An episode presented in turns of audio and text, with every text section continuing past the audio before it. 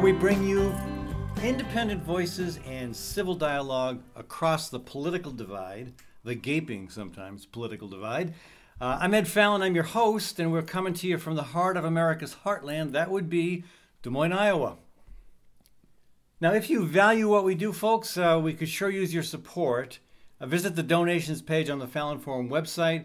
Become a monthly donor if you can, or if you own a small business or you know are associated with a nonprofit, uh, a nonprofit doing good work. Let me clarify. Uh, also consider becoming a sponsor. And speaking of sponsors, uh, thanks to Gateway Market and Cafe. That's Des Moines' locally owned grocery and specialty food store. Gateway's Cafe is open for dine in, carry out, and delivery service seven days a week. Check out Gateway's catering and floral services as well. And also, note that Gateway is gearing up for its local produce season. That's Gateway Market and Cafe. Thanks also to psychiatrist Dr. David Drake. Wherever you live in Iowa, Dr. Drake can help through the convenience and privacy of televideo counseling offered on a self pay basis. Contact David Drake Family Psychiatry.com. With me today, we're focusing today strictly on the uh, situation in Ukraine and relevant, you know, related foreign policy topics.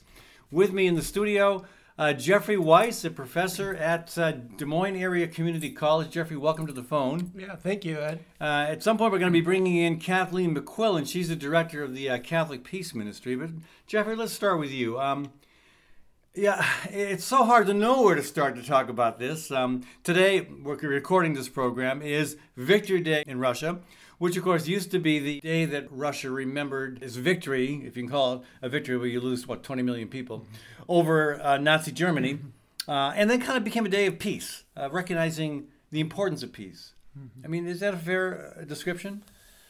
Yeah, I I mean I think that this day is important um, for for many reasons, but one of those reasons is the the reality that the when we think of the Russian Federation today, I think where we have to start is this is a country that uh, three times in the last 100 years has suffered uh, major cataclysms. Um, a couple of times the state has collapsed. Uh, the Bolshevik Revolution in 1917, and of course the disintegration of the, the Soviet Empire in, in 1990. And so, uh, you know, to the late Stephen Cohen, who was a Russian expert from Princeton, talks about how you really can't understand the modern day Russian Federation unless you understand uh, this history or even the rise of, of, of Vladimir Putin. And so, yeah, it's, it's, it's a significant day the what Cohen used to describe as the the myth makers of Hollywood, or I tend to call it Hollyweird. in their commemorations and their their movies related to World War II, you know what is what is left out is what what everybody knows is that the uh, the Soviets uh, defeated the uh, Germans uh, in Europe. Of course, the United States contributed to the win in the Pacific. And when you think about a death total of 25 to 27, 28 million people, you know. That's just in just in the U or the time Russia. It, yeah, and oh, that would be Soviets. Soviet, not, not, yeah, right, okay. in, within within the, the, the, the former Soviet Union. Um, I mean, Cohen describes it when he studied it as a village of 118 year olds go off to war and maybe uh, 12 of them return. And, wow. you know, and so you know, this is important for, for understanding the context of what has taken place between Russia and Ukraine because, um, and even Pope Francis has weighed in on this, uh, NATO's encirclement of, of the Russian Federation recently. Uh, and, you know, for the first time in, in, in Russia's history since 1941, um, Western, their Western flank uh, was filled with uh, Western artillery um, the the entire might of the Cold War alliance was built right up to Russia's border, which a 10 year old would understand that that could be problematic. Uh, and many people understand that, that it was. Um, having said all that, I always have to say that the invasion of Ukraine, Ukraine is a sovereign state according to the United Nations Charter. This is an unlawful use of force. Um, and all the rules of war apply so to the Russian Federation. Yeah, so but but the his, the history here is very important.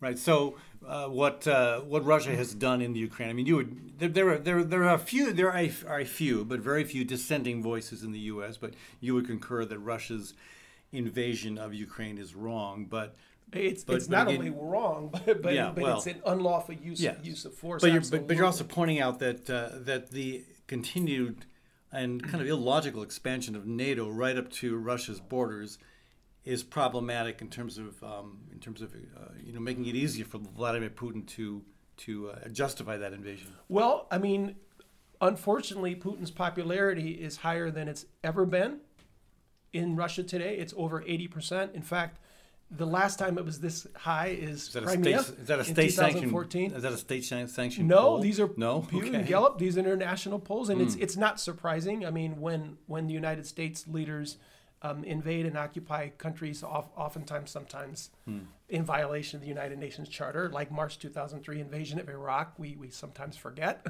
that you know the the popularity generally uh, soars for leaders. Probably not to eighty percent though. No, and you know, eh, you know, polls show that a majority of of people in the Russian Federation look favorably on the former Soviet Union. Um, many of them feel as if the loss of these 15 republics was was a grave national error. Um, you know, Mikhail Gorbachev is not seen as as a popular leader. I would say, unfortunately. I mean, because he was a he was a, a democratic, reform-minded leader, Yeah. whereas. Um, Yeltsin and Putin coming right in his footsteps are, are really men of power rather than men of uh, Peace, of- maybe? uh, yeah, Yeah. of peace or men of reform or, or, or more democratically Yeah. minded. They're, When you, you um, mentioned you mentioned uh, the, uh, Pope uh, Francis and his position on NATO, and I thought that was interesting. I'd, li- I'd like at this point to bring uh, Kathleen McQuillen into the conversation. Kathleen's on the phone with us. She is the uh, director of the Catholic Peace Ministry. Uh, Kathleen, first, um, a bunch more you know questions for you, but first, the perspective on the Pope's comments about NATO relevant to the invasion of Ukraine. Yeah, I, I, I was very pleased to see that uh, coming from, you know, working for the Catholic Peace Ministry and to see the Pope speak out and give some words that I think academics, uh, international scholars like John Mearsheimer, and um, oh, you know, peace groups have been saying for a long time we should be looking at the role of NATO. Now, for him to say it, and he said it very cautiously because he's clearly hoping to be able to play a role in peacemaking and bringing the sides together. So his language was, um, I'd say, delicate but important. It was, there may be a role in this conflict in uh, the NATO's expansion. Um, and so it raises a question. I hope it raises a question for people around the world. Um, so we feel good about that, and and I think there's other voices beginning to get some airtime um, that we need to be attentive to. And and now, Kathleen, we're, we're, we're also seeing, of course, Finland and Sweden talking about wanting to join NATO. Is that kind of the opposite direction than than uh, the Pope and a lot of us would want to see NATO go? Well, it would seem to me it is, but it also seems to me that it may now make sense for those two countries since, you know, they're seeing this violence taking place right now and the potential for greater violence if NATO expands its role or if the United States expands its role, including by continuing to send more and more weapons um, to face the Russians. So I, I'm, I'm confused. and Maybe Jeffrey, you jump in as well. It seems to me like if uh, if NATO were to expand to include Sweden and especially Finland right on Russia's western border, that that would be a huge provocation. Yeah, I I hope that both Sweden and Finland do not join NATO. Um, the I mean, NATO isn't a raise your hand. We want to be part of NATO club. It's only Finland isn't. You mean? Well, NATO isn't. Oh, NATO, itself I got you, I got yeah, you. it isn't as, as if countries can raise their hand and say we, you know, we want to be part of NATO, and all the countries in NATO would need to bring those countries in because they would feel that it would enhance their security. So obviously, the United States and other countries do not think that Russia is a threat to Sweden, to Finland. Um, otherwise, they wouldn't be inviting them into NATO. in this in this similar vein is why they didn't bring Ukraine into NATO ever.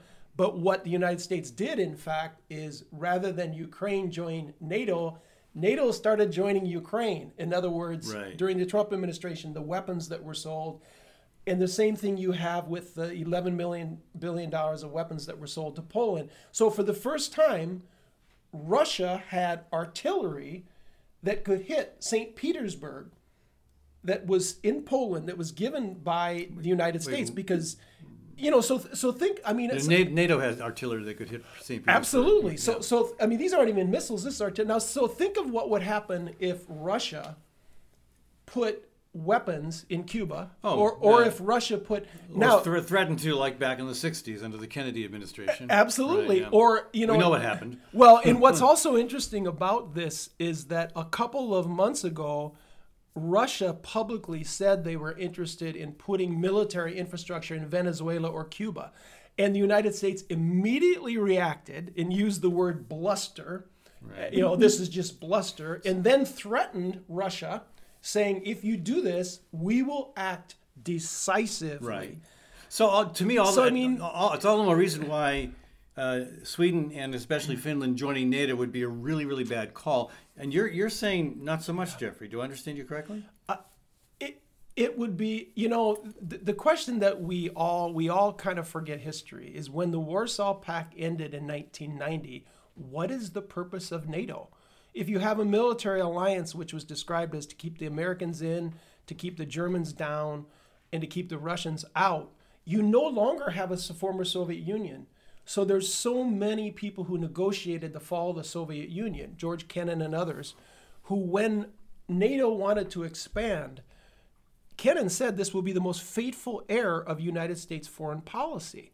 And I, I think Kennan was Okay. prophetic because now we have a situation where we're closer to nuclear war. Yeah. So, than so, ever. so to be clear, you're not you're not advocating for an expansion of NATO. I I am not I'm not I don't work at the State Department or anything, but what I but I would say is that if we are honest about it, all of us even still to this day have to ask ourselves what is the purpose Right. of NATO? There is Okay. no more no more Soviet Union. Right.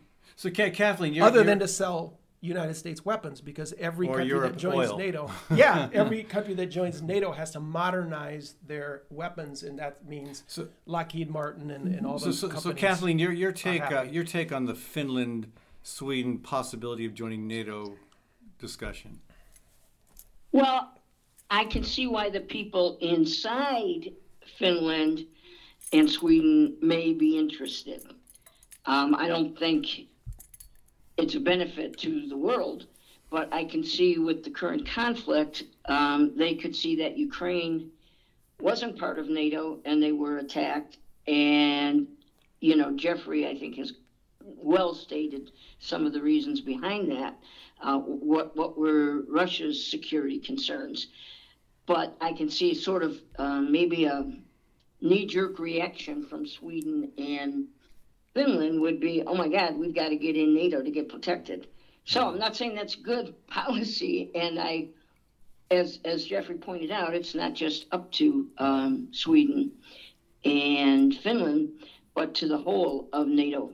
And I don't know where NATO would go with that right now. Um, Yeah. I, and the- I agree the effort should be to be getting rid of Right. NATO, but that's going to be a way down the road. Yeah, and uh, you know the uh, it, it seems like uh, the U.S. media, the mainstream media, is very very hesitant to to uh, blame any of this on NATO. I mean, again, I, I I I don't think any of us would want to exonerate Vladimir Putin from extreme unlawful wrongdoing, but to confront the reality that NATO's expansion has has to some extent enabled and encouraged that. Um, uh, here's a, a quote from a, a story in The Guardian this week. Um, uh, uh, Putin suggested that Russia was forced into the war by NATO and pledged to provide aid for the families of soldiers who had died in what the Kremlin is calling a special operation. Again, you know, I, you know, it's the saying, saying that his hand was forced by NATO. I think is an extreme exaggeration, but I, I think it, I think it's a reality that that um, that the that the U.S. media and U.S. politicians seem to want to ignore. But okay, let's say let's say let's say that we our argument wins the day on this, Kathleen and Jeffrey. Jeffrey, what happens next? Uh, how does NATO go from being this growing alliance of states to dissolving or to becoming some kind of force that is actually, you know, maybe maybe logical. I mean, again, it's the North Atlantic Treaty Organization. Ukraine, I believe, is about 1,500 miles from the from the Atlantic. so, yeah. I mean, does it dissolve completely? Does it kind of uh, revert to a smaller, uh, more Atlantic focused uh, entity, or what, what, do you what do you see happening there? I mean, Jeffrey I th- and then Kathleen. I think the much larger question is in 1990. James Baker told Mikhail Gorbachev, not one inch eastward, that NATO would not expand with the reunification of Germany. That was the deal that was made. So we broke our word, just like we broke our word meeting the United States uh, with Iran, the nuclear deal. And so, uh, in terms of the future, there has to be what Pope Francis says Europe has to breathe with two lungs, meaning it has to be Europe and it has to be Russia. Russia's not going anywhere. There were many opportunities the last 30 years that Stephen Cohen and others wrote about in his book Soviet Fates and Lost Alternatives for bringing in Russia to some form of collective security. Now, it might be too late now because of the events that have actually mm. unfolded. And, you know, Macron and uh, the leader of the free world, Olaf Scholz, the prime minister of Germany. Um, well, it was, Mer- I it was see Merkel. what you did there. It was Merkel for what, 15 years, and now it's Olaf Scholz, the leader right. of the free world. But they, in fact, you know, their rhetoric lately is is, I don't know, sad. Yeah. you know, uh, un- it's similar with the rhetoric of the president of the United States. It's sad. Kathleen, before we run to a quick break here, short break, your take on what NATO should look like if, for some reason, our logic prevails and NATO, the role of and composition of NATO is revisited? What should it look well, like? Yeah, that's really looking down the road. Um, I, I guess I, would struggle to come up with what NATO should look like. Maybe it should just be gone. Do we need a sort of bulwark against Russia? Should we find a way that you know, Russia has asked to be part of the European Union. I'm not sure how valuable that would be or what that would look like. But I'm not sure that the military, um, you know, connection needs to be the direction we need to look at. Yeah. So it might be that NATO is simply gone, and we find other ways of dealing um, with with what used to be yeah or what, what they hoped to become the Soviet Union, but it's not. And so it's just Russia. and now, how do we look at that right. and work with them? And, and that, that's. I, I, would.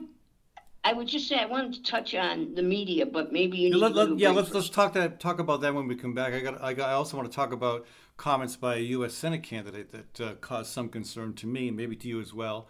Um, but again, yeah, that that'd be my preference. I think I think NATO and these kinds of alliances make no sense in the modern world. That's why we've got the United Nations. Hey, folks, this is Ed Fallon. Uh, Jeffrey Weiss and Kathleen McQuillen joining me for a focused conversation about Ukraine today. Uh, we'll be back in just a, a, a brief minute after a short break. Gateway Market and Cafe is Des Moines' locally owned grocery and specialty food store, centrally located at ML King Parkway and Woodland Ave. Enjoy chef crafted prepared foods artisan baked goods, organic produce, hand cut meats, local and international cheeses, wines, and craft beer. Gateway's Cafe is open for dine in, carry out, and delivery service seven days a week. Stop by or visit gatewaymarket.com for more details. Gateway Market, good food, great community. You're responsible for a lot, and it's easy to become overwhelmed, to feel helpless, even hopeless. What's not so easy is finding your way back to feeling and functioning better. Psychiatrist Dr. David Drake helps individuals and couples throughout Iowa with the convenience and privacy of televideo counseling. Dr. Drake also prescribes medication when needed, and his services are offered on a self pay basis. If you need help, don't delay. Contact Dr. Drake at daviddrakefamilypsychiatry.com.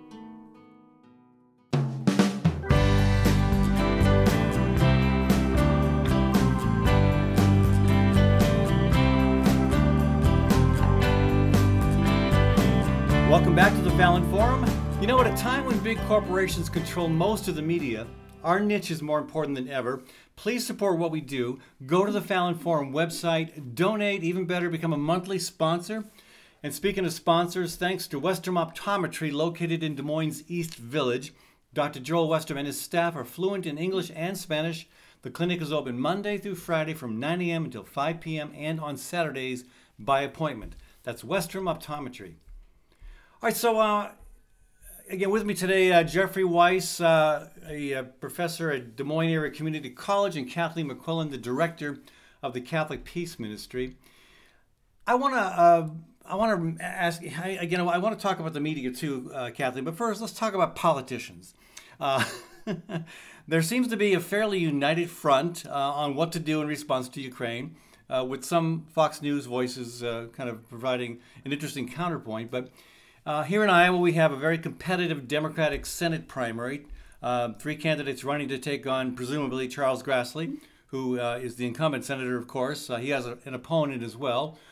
Who, that's probably not going to go well for the opponent, given Grassley's popularity. But um, in the recent debate, one of the three candidates, um, um, Franken, a former naval Navy admiral, um, he uh, he uh, he was uh, talking about the challenge of being quote being the world's broad-shouldered democracy, which I thought was an interesting description of the U.S.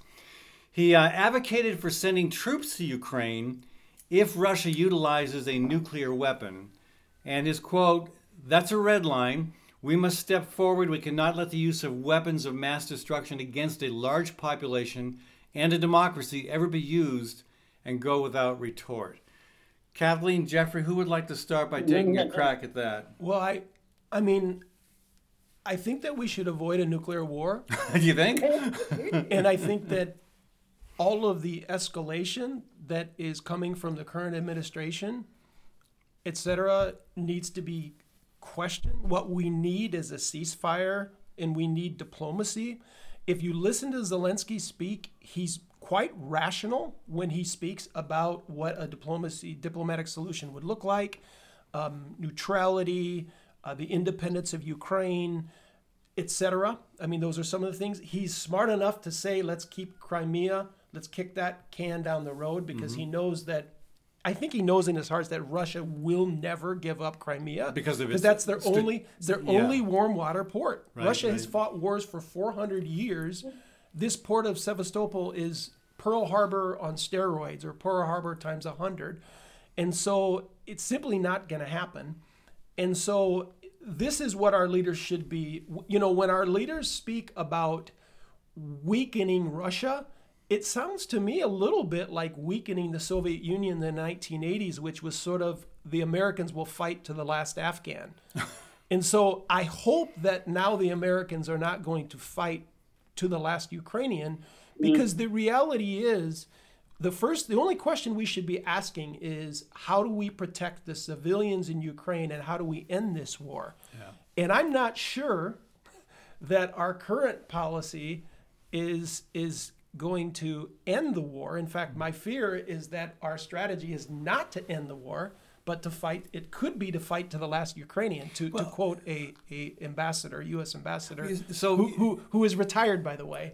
okay. So the um, but the there's a real risk of this escalating into some kind of a nuclear exchange, either a limited exchange, which is horrific enough, Absolutely. or a global exchange, yep. which is well basically game over. Yep. Um, you know, so I, it, it, troubles me when you've got a candidate who basically says if a if a nuclear device is used, then that's a red line. We don't, you know, I, I don't know what I don't. I, actually called the can, the uh, Franken uh, uh, campaign headquarters to try to get some clarity on that.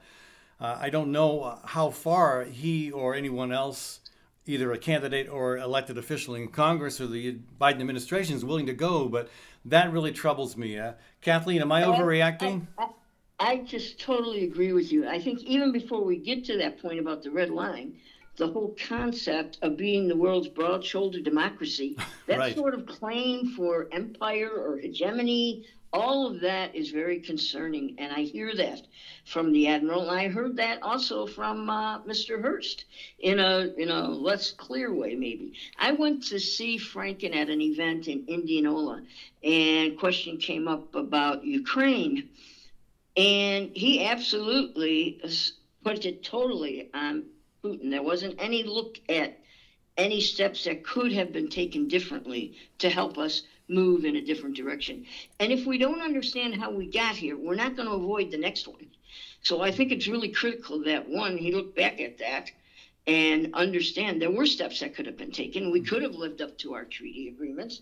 Um, we could have respected the serious uh, security concerns, the legitimate security concerns by Russia. But then when we want to take it to uh, nukes, and that's a red line, and, and I agree, I had a conversation with somebody about this last night. He wasn't real clear what that meant, other than to say it's a red line. So, what do we do with a red line? Um, I think he needs to be pushed on that. What does he specifically think needs to be done if nukes are introduced? Right. Okay. So, uh, and I, we could talk a lot more about that. And I think, I think if anything, the media has underplayed the, the, uh, the, how close we are to that risk. I mean, we've, you know, the, the risk, the risk of a nuclear war has never been off the table. Let's be clear about that. I mean, that was the that was the concern that brought me into public work back in the mid Uh, early yeah. 1980s. Uh, and although public concern has declined, the real risk has not declined at all. And now we see this. Um, I mean, you could almost. I, I think the U.S. is really at war with Russia. I would say. Uh, Yeah. I'd say it's it's, it's uh, and again, like Jeffrey said, uh, we're willing to fight that war until the last Ukrainian. But Right, um, right. you know, it could go if if the escalation continues. If um, if Putin's back is against the wall, uh, who knows what might happen? But um, to start talking in terms of red lines and um, the world's broad-shouldered democracy, those those are those are inflammatory. Uh, that's inflammatory language. But let's talk about the the media, uh, Jeffrey. Um, it seems to me, and I read pretty broadly. Uh, I- read lots of stuff, and my take is the mainstream media, public radio included, New York Times included, even the Guardian, uh, are are somewhat lopsided in their take on this, and they don't want to confront the reality that uh, U.S. and and and European foreign policy decisions uh, ha- have kind of helped contribute to this moment. And if those don't change, we might continue to see more such moments, and to our to our peril. Yeah, well, it's it's interesting for me to see National Public Radio discover the United Nations Charter and to discover the question of illegal, unlawful war, and where the invasion of Iraq in March of 2003 was exactly the same dynamic. Um, I guess yeah, I mean, you know, and, and, and we, we haven't ever heard those words, not only from public radio, but even from our so called intellectual class, the professors, the other people that come to speak. You know, when they refer to this as an unlawful war, you don't also hear them say, like the United States invasion of Iraq, like the United Right. States invasion of Panama. Um, you know, it, you know, I hope that the Russia is not in the Ukraine for 28 years, as the combined years that we were in in Afghanistan and Iraq. I also hope that you know we have real good grounds for diplomacy. Um, but yeah, I'm not. Um, I, I think National Public Radio has gotten a little bit better. They're they're getting some voices on there that are talking about this history a little bit more as a way of saying how do we prevent this in the future. Last thing I'll say is I, I think it's problematic if media portrays a world leader as being insane, because you don't negotiate with somebody who's insane. No, you institutionalize them Uh, yes, if you can and- catch them. and if you don't have the capacity to do that, the war never ends. And so, uh, you know, I think, you know, it would be helpful, you know, it would be helpful if there were some more sober voices who would point towards diplomacy and ceasefire rather than total escalation. Because, at least from my perspective, the most important question we should be asking is what's best for the Ukrainians? They're the biggest victims in all this. Hmm. And therefore, ceasefire and diplomacy is going to take, I think, something more than escalation So, from, from the Western s- side. Kathleen, Kathleen, your take on the mainstream media's uh, role in fueling Yeah. this fire? Well, um, you know, early on, and I wrote a letter to the editor about this, which didn't get published, but um, I, I was encouraged by seeing so many people on the street calling for diplomacy and no war and so forth. However, that turned pretty quickly to be an anti Russian. And that was very concerning to me because the first message was we need diplomacy. And I think that has a whole lot to do. Why I became anti-Russian was the failure of the media to give any context, and it's it just became increasingly disturbing. The tone we're hearing even now is it's not like a lot of education has been done or a lot of um, you know uh, media reports or op-eds uh, trying to give context. And I, I, we had a couple events. Um, two online with Jeffrey, trying to do exactly that, and then one in person, trying to give people context and background. I want to throw one other thing out here because the other thing that struck me about this, and that was the point really of my letter to the editor, was wow, why are we so concerned about Ukraine? Why is the US government, why is the public so concerned about Ukraine and so ignorant and ignoring?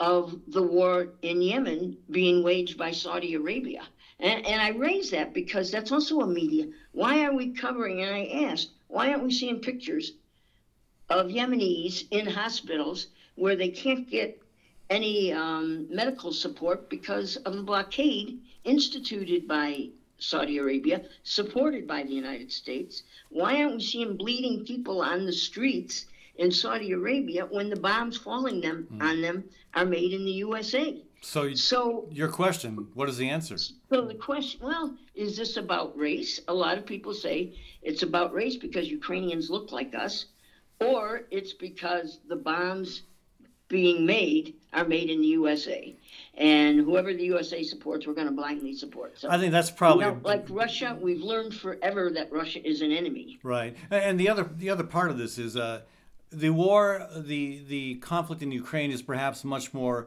quote interesting because it involves our primary nuclear armed ally or ally uh, enemy. yeah. you know, I mean, I think maybe all those all those elements play into it. Jeffrey, what do you think? Is uh... yeah, yeah. I mean, I think a lot of those elements um, play into it. Um, but yeah, I mean, it's I mean, Noam Chomsky years ago in Manufacturing Consent, him and Edward Herman came up with the worthy and unworthy victims. So the Kashmiris, the Palestinians, the Yemenis um, are the unworthy victims. Yeah, right. And then, Incredible. you know, we can give the list of, of, of, of the worthy victims. It, and really, the reality is they're all victims. And but I think I'll quote Noam Chomsky by saying, you know, we should, you know, I think it's an ethical tenet that we should be most concerned about the consequences of our own behavior.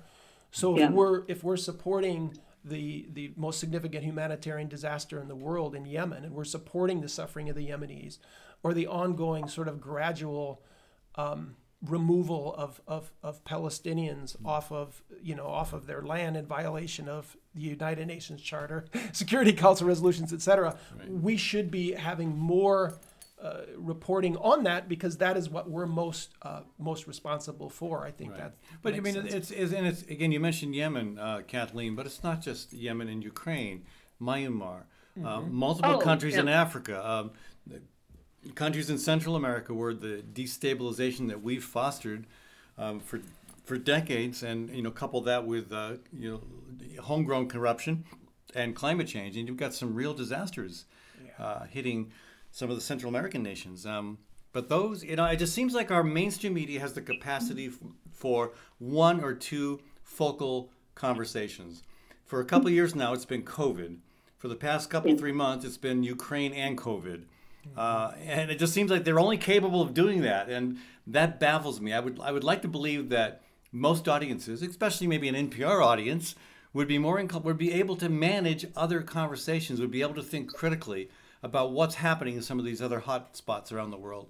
And again, where all victims matter, where uh, where just because yeah. we've got a U.S. connection to Saudi Arabia and the oppression of the people in Yemen, that doesn't mean we shouldn't focus on what's going on there and try to try to figure out how to respond to it. Mm-hmm. Well, that's absolutely true, and um, I think the point Jeffrey made is really good. Where we and we do have responsibility in many areas of conflict, but where there we have a direct uh, responsibility when we have a very direct role, uh, then we're called even more to be attentive and be responsive and call out the United States when it needs to be called out instead of following wherever they take us. So that's why I think both um, Yemen, Palestine, I'm sure there's many others where the U.S. direct role is so critical. But I mean, 335,000 people have already died in Yemen in this seven year war, and we can't, mm. you know, come up with enough media attention to even make this visible. Right. Millions are in threat of starving because of the um, uh, blockade imposed. Now, there's a there's a um, tentative uh, break in the hostilities right now. There's work by the Friends Committee on National Legislation to push the United States to make that a more permanent uh, ceasefire. And so that's something that there's an action that we can be doing. So that's something else we're trying to lift up and give more attention to. Uh, Kathleen McQuillen with me today, folks, and Jeffrey Weiss. Uh, we're talking about Ukraine and U.S. foreign policy. Um, this is Ed Fallon. We've got to take a really short break, and we'll be right back with more conversation on the Fallon Forum. Groovy Goods is your Des Moines one stop hippie shop. Located near Drake University, we are more than just a store. Groovy Goods is about community. We're a tribe brought together by peace, love, and rock and roll. You will be greeted by friendly staff, the smell of incense, the vibration of healing stones and crystals, the vibrant colors of clothing and tapestries, and an extensive herbal apothecary and metaphysical products. At Groovy Goods, everyone is welcome and no one is judged. Check us out online, groovy-goods.com, or stop in at the corner of 23rd and University in Des Moines. At Westrom Optometry, Dr. Joel Westrom and his team provide a variety of services, including comprehensive eye exams, children's eye exams, and LASIK co management. Whether strictly utilitarian or a fashion statement, your comfort and vision are Westrom's primary concern. Dr. Westrom and his staff will work closely with you to determine the best solution for your eyes, prescription, and lifestyle. Services are provided in English and Spanish, and the clinic is open Monday through Friday from 9 a.m. till 5 p.m. and on Saturdays by appointment. That's Westrom Optometry, located in Des Moines East Village.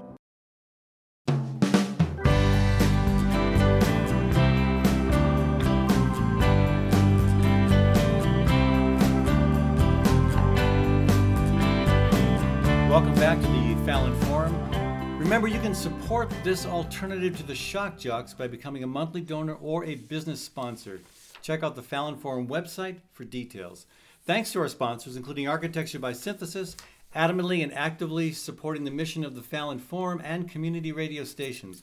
Owner Mark Clipsham knows we have to build better health for people and the planet, and the services he provides are committed to that goal. That's Architecture by Synthesis. All right, welcome back to the program. Uh, again, Jeffrey Weiss, uh, professor at Des Moines Area Community College, with me. Also, Kathleen McQuillen, the director of the Catholic Peace Ministry. So, you know what? You, have got you've got the press comparing Putin to Hitler. Um, you've got uh, you, you've got and now we have and now we have you know U.S. support for Ukraine was originally kind of very clandestine, very quiet. Um, but now it's pretty open. I mean, the, the U.S. is actually taking credit for helping to uh, provide the assistance needed to shoot down. Uh, to, to, blow up uh, what that the um, the big ship the uh, what's it called the Moskva mm. yeah and and also yeah you know admitting U.S. involvement in attacks on Russian generals uh, you know and there, here's uh, here's a quote from Evelyn Farkas she's a former Pentagon official Quote, we will give them, meaning Ukraine, everything they need to win. And we're not afraid of Vladimir Putin's reaction to that. We won't be self deterred. That to me is frightening rhetoric. Mm-hmm. Yeah, and I think I think we are closer to a nuclear war than probably the closest to a nuclear war since the Cuban Missile Crisis in the early 1960s, and that should be concerning to us. Um, I think the real sober-minded people, the George Kennans, um, Matlock, some of these ambassadors, who, even Friedman, maybe Thomas Friedman. Well, Friedman, you know, um, you know, for the New York Times, but you know, the people who negotiated the end of the Cold War in the 1990s, they warned all of this, you know, with with you know the most fateful heir of the United States. I hope they're wrong. I hope this doesn't end up being the most fateful heir, but but this automatic dramatic military escalation. So okay, so if it's working so we have a stalemate, then it's time for negotiation and ceasefire and diplomacy. It has to be now. And so that's really what I wish the leaders of our country were were focusing on rather than making statements like weakening Russia, which plays right into United Russia, the, the one party state. I mean, forever they've been saying this is a war against Russia. We are defending our lands against Western aggression. And then you hear Western leaders say, we are doing this to weaken Russia. And so Putin and the leaders of Yeah. United Russia sound prophetic. And then taking and, and, crit- and they rally around Yeah. United Russia. And like I said, his approval rating is over 80% right now. Mm.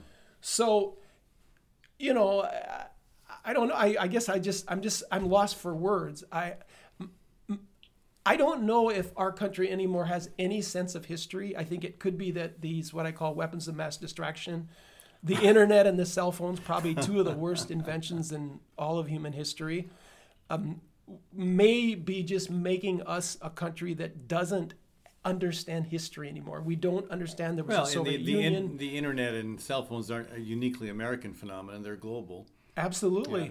But Kathleen, your take Yeah. on, on the on on, um, on on U.S. hubris and and the and the openly, you know, accepting responsibility for helping to enable these uh, very serious attacks on Russian uh, installations and for and, and individuals in Ukraine.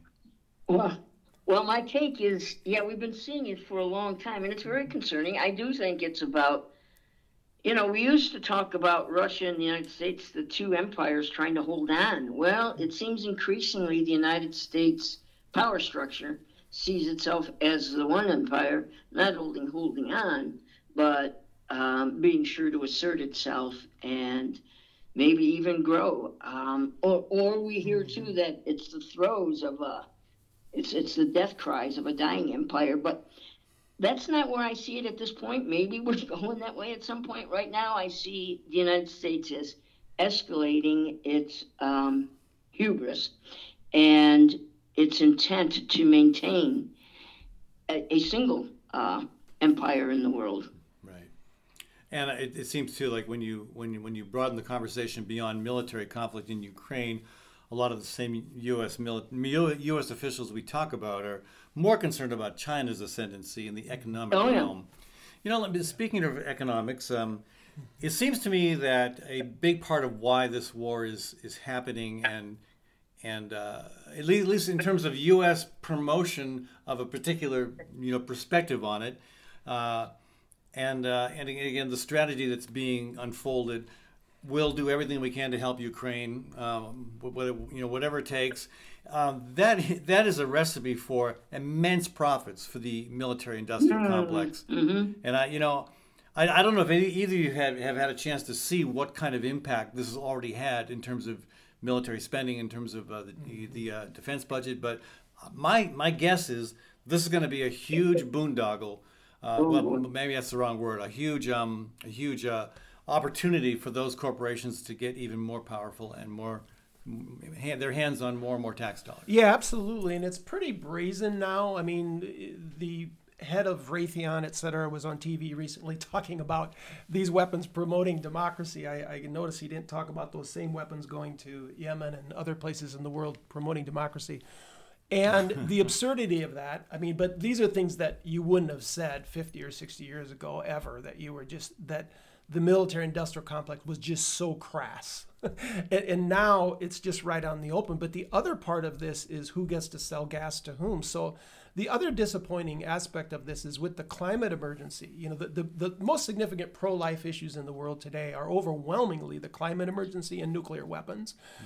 And you have a situation where the whole world should be moving to decarbonization, in part as a way to weaken the United Russia and the oligarchs that we also have oligarchs in our country too, of course. Uh, and instead, you know, sort of like an alcoholic who who figured out that Walgreens doesn't sell alcohol anymore and we have to go somewhere else to find it. We got to get it immediately.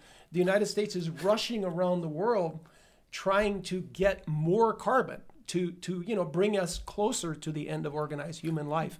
I mean, this is this is insanity. I mean, this is an addiction to carbon and the military industrial complex which now, as you know, I mean, you couldn't make this up in a science fiction movie.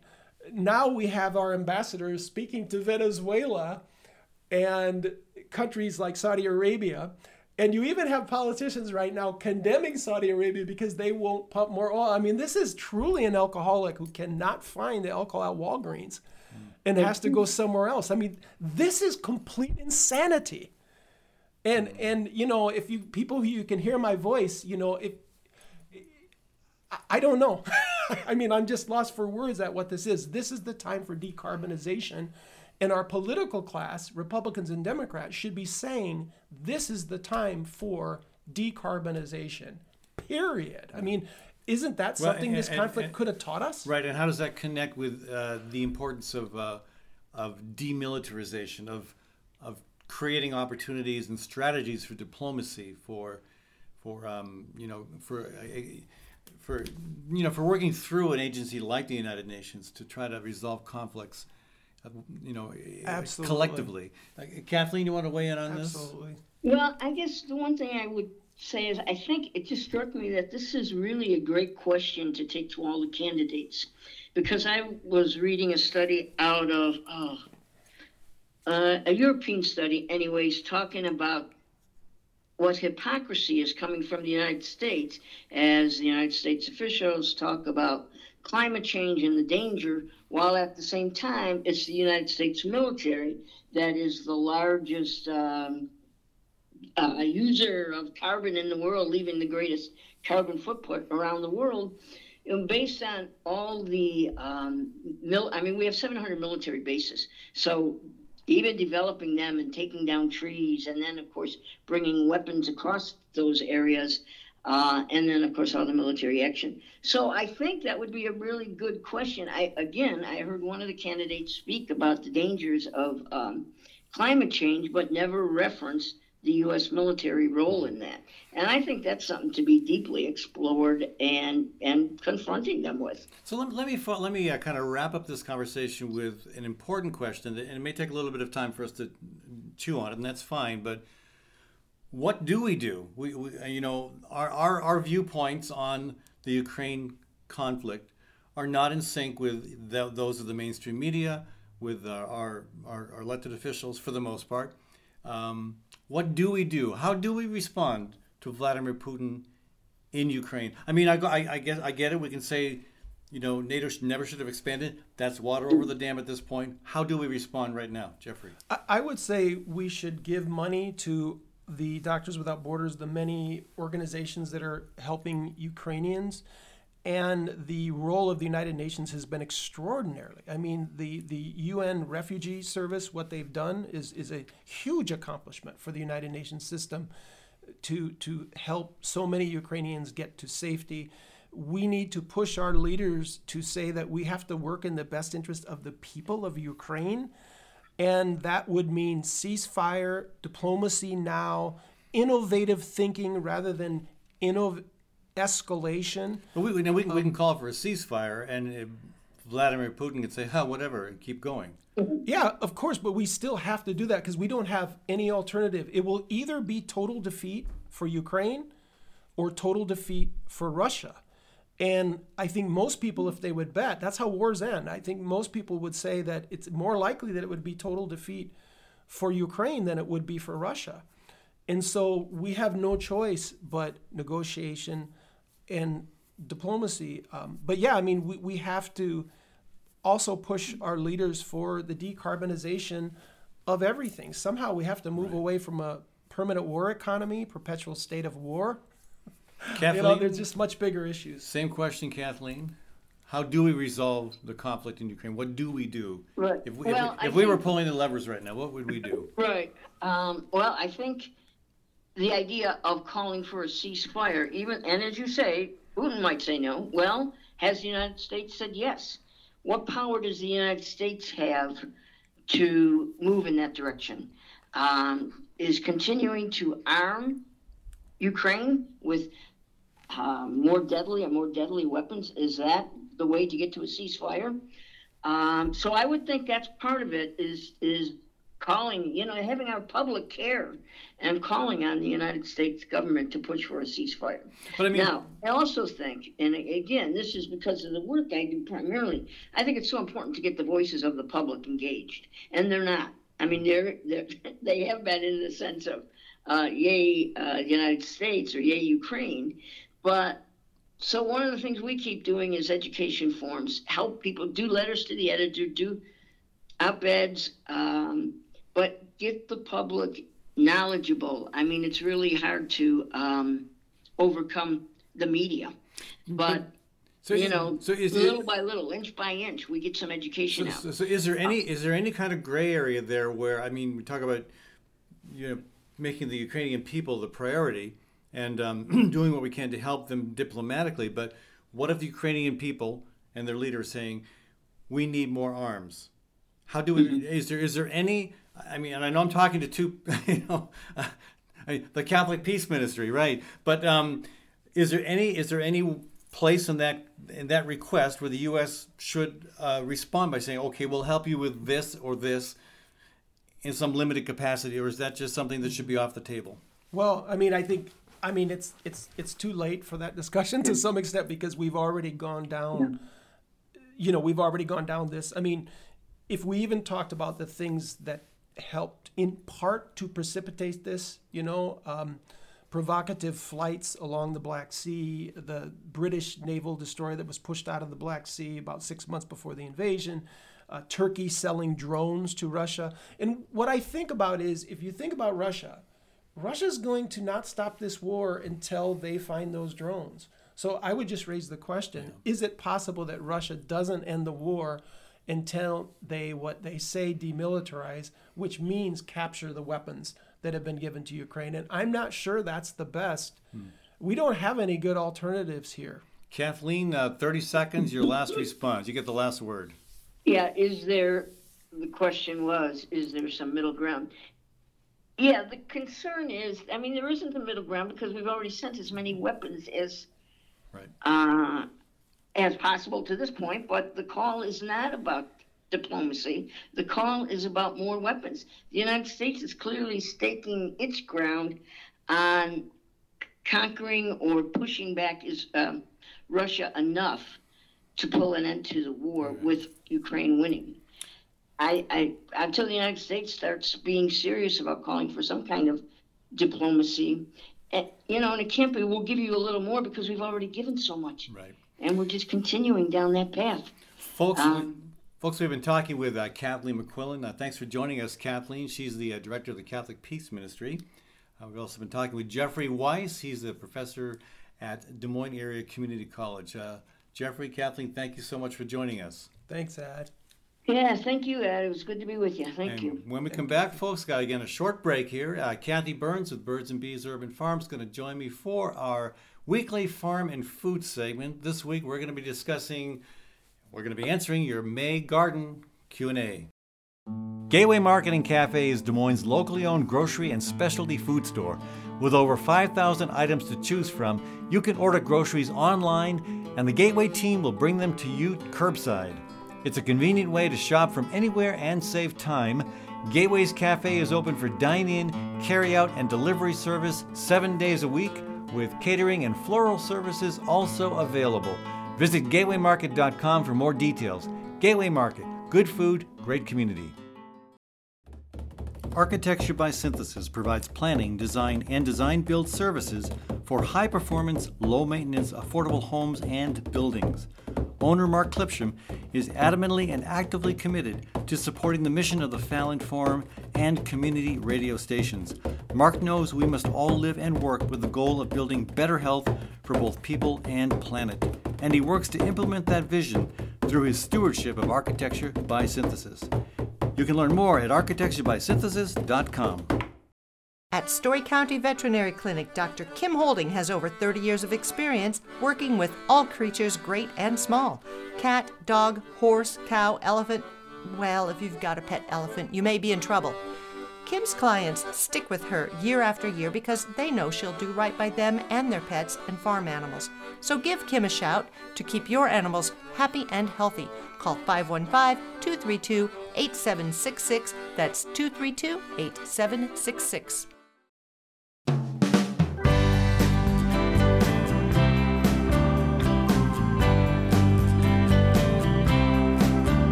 Welcome back to the Fallon Forum. Remember, you can support this alternative to the Shock Jocks by becoming a monthly donor.